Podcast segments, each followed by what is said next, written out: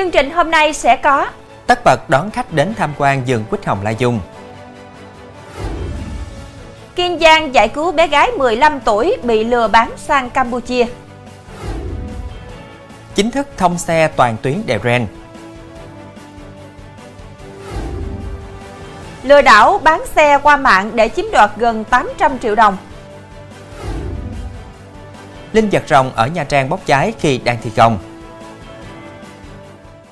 Quý khán giả đang theo dõi chương trình Cửa sổ Đồng bằng phát sóng lúc 18 giờ mỗi ngày trên đài phát thanh và truyền hình Bến Tre.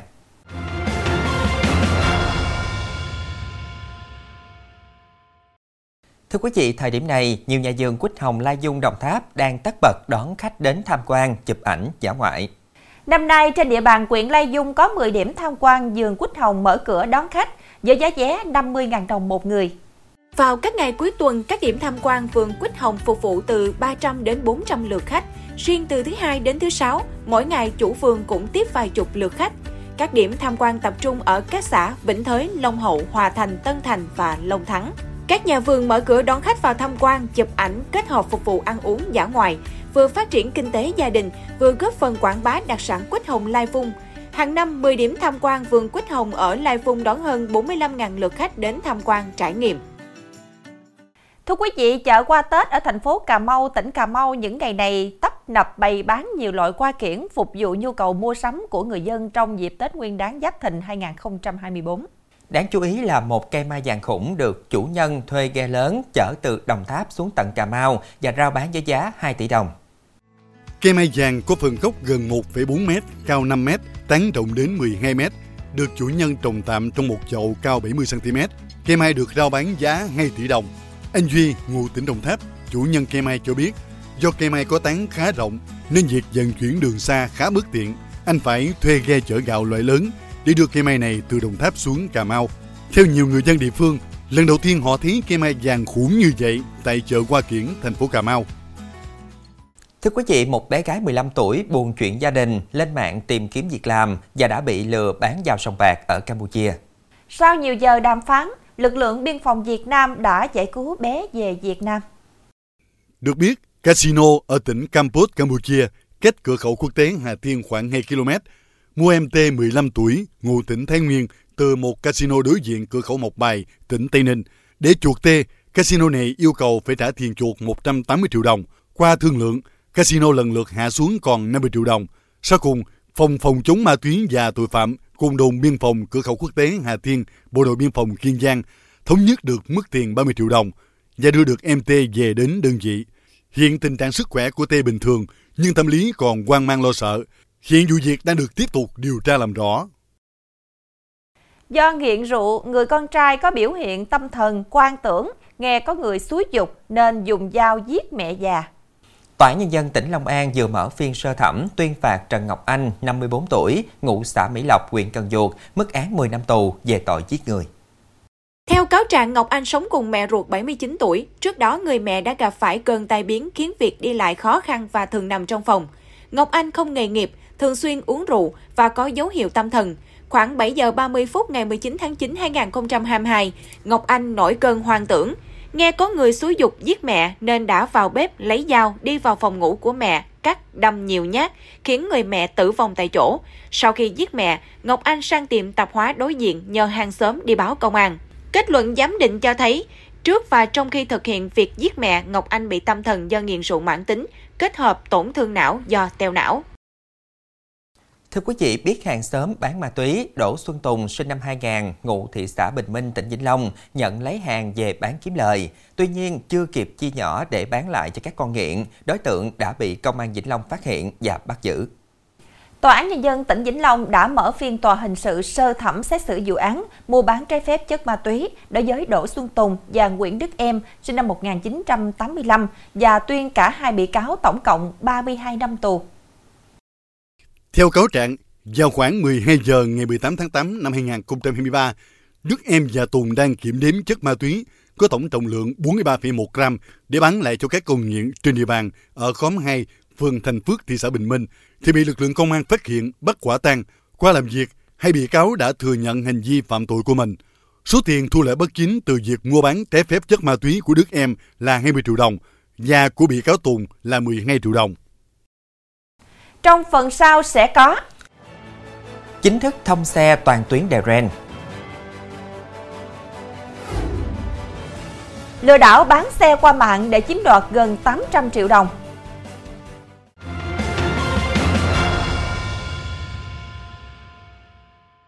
Thưa quý vị, từ 8 giờ sáng nay, các phương tiện giao thông được phép lưu thông hai chiều trên tuyến đèo Ren, tốc độ lưu thông tối đa không quá 60 km một giờ.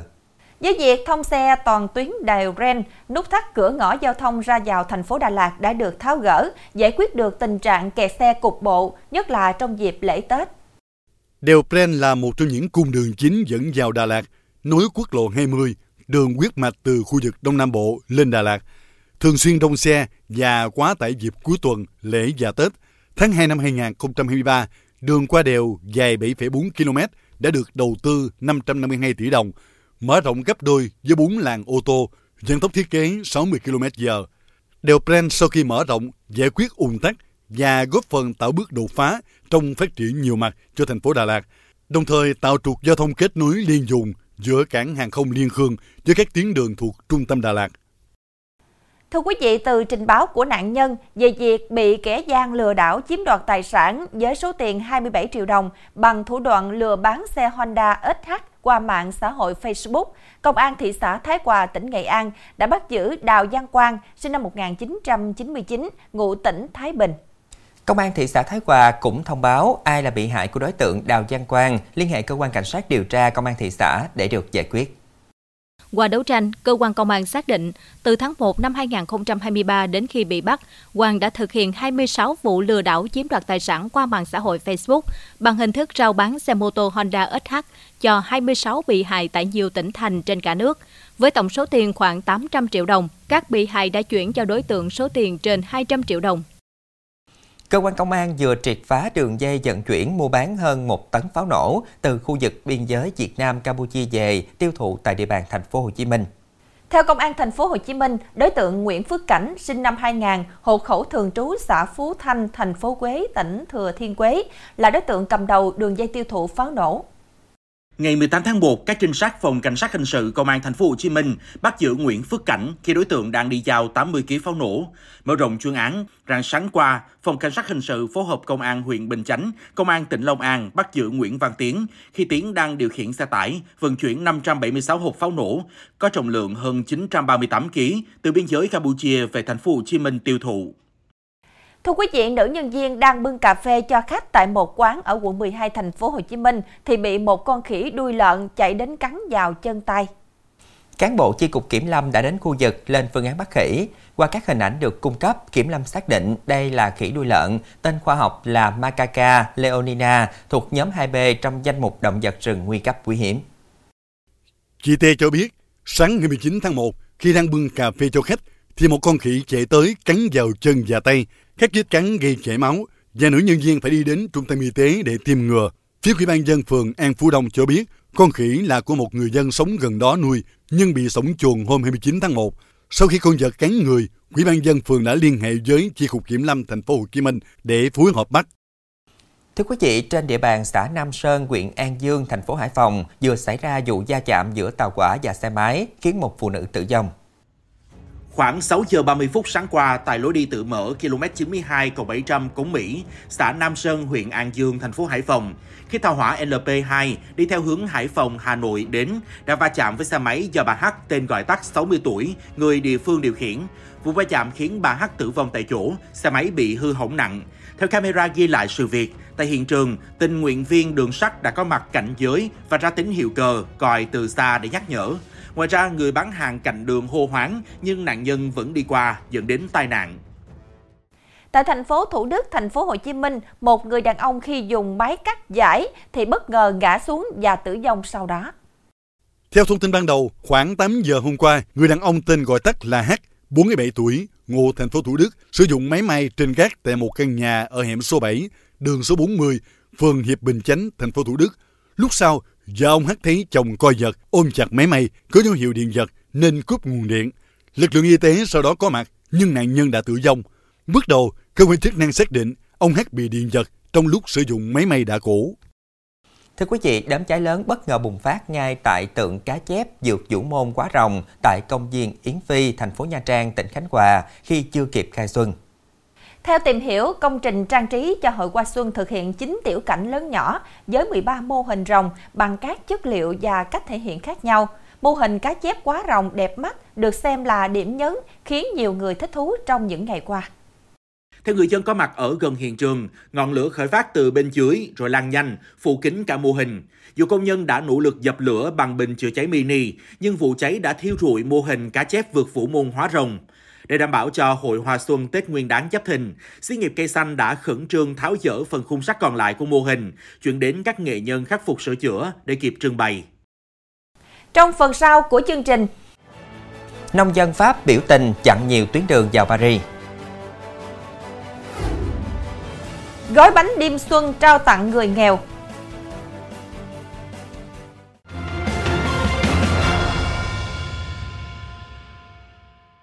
Tin thế giới, một cô gái trẻ đã bị thương nặng do bị cá mập tấn công khi đang bơi ở cầu cảng Sydney, Australia.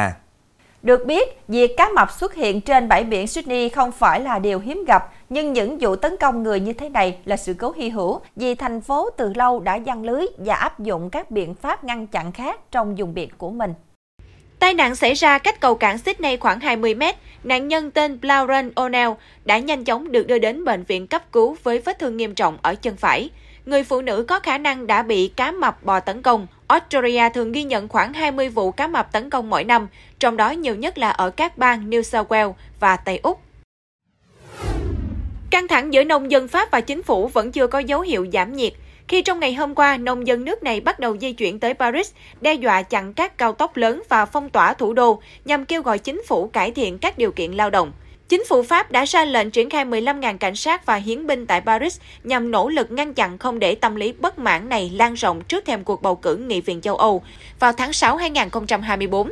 Sự kiện vốn được xem như một phép thử quan trọng đối với chính quyền của Tổng thống Emmanuel Macron.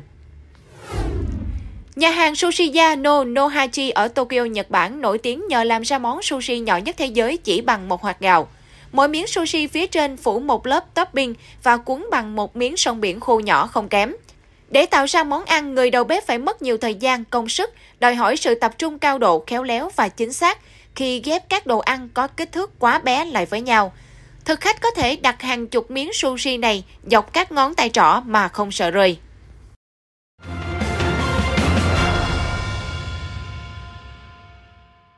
Thưa quý vị, với mong muốn lan tỏa tinh thần tương thân tương ái, mang đến không khí Tết cổ truyền dân tộc đầm ấm cho gia đình chính sách, hộ nghèo, hộ có hoàn cảnh khó khăn trên địa bàn huyện Đông Hải, Hội Liên hiệp Phụ nữ huyện Đông Hải phối hợp với đồn biên phòng Gành Hào, tỉnh Bạc Liêu tổ chức chương trình gói bánh đêm xuân. Đây là một trong những hoạt động thiết thực trong chương trình Xuân Biên phòng ấm lòng dân bản Xuân Giáp Thìn năm 2024 tại Quỹ ban Nhân dân xã Điền Hải, huyện Đông Hải.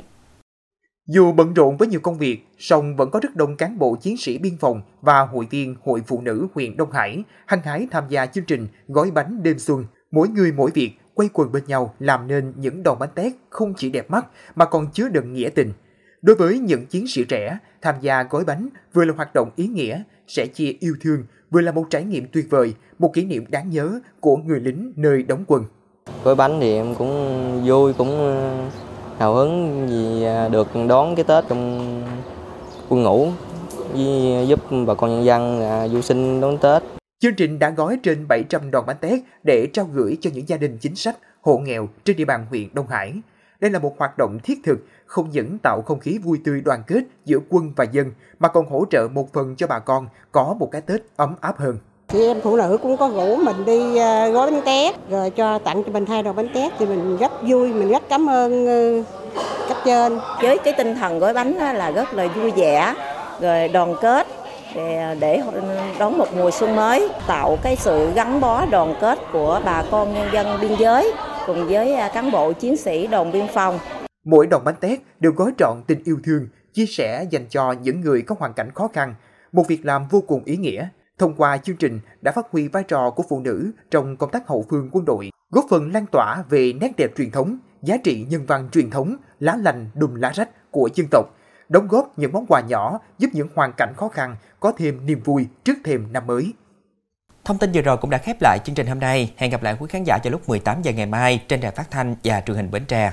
Thu Quyền Hải Đăng xin kính chào tạm biệt và kính chúc quý khán giả một buổi tối với thật nhiều điều tốt lành.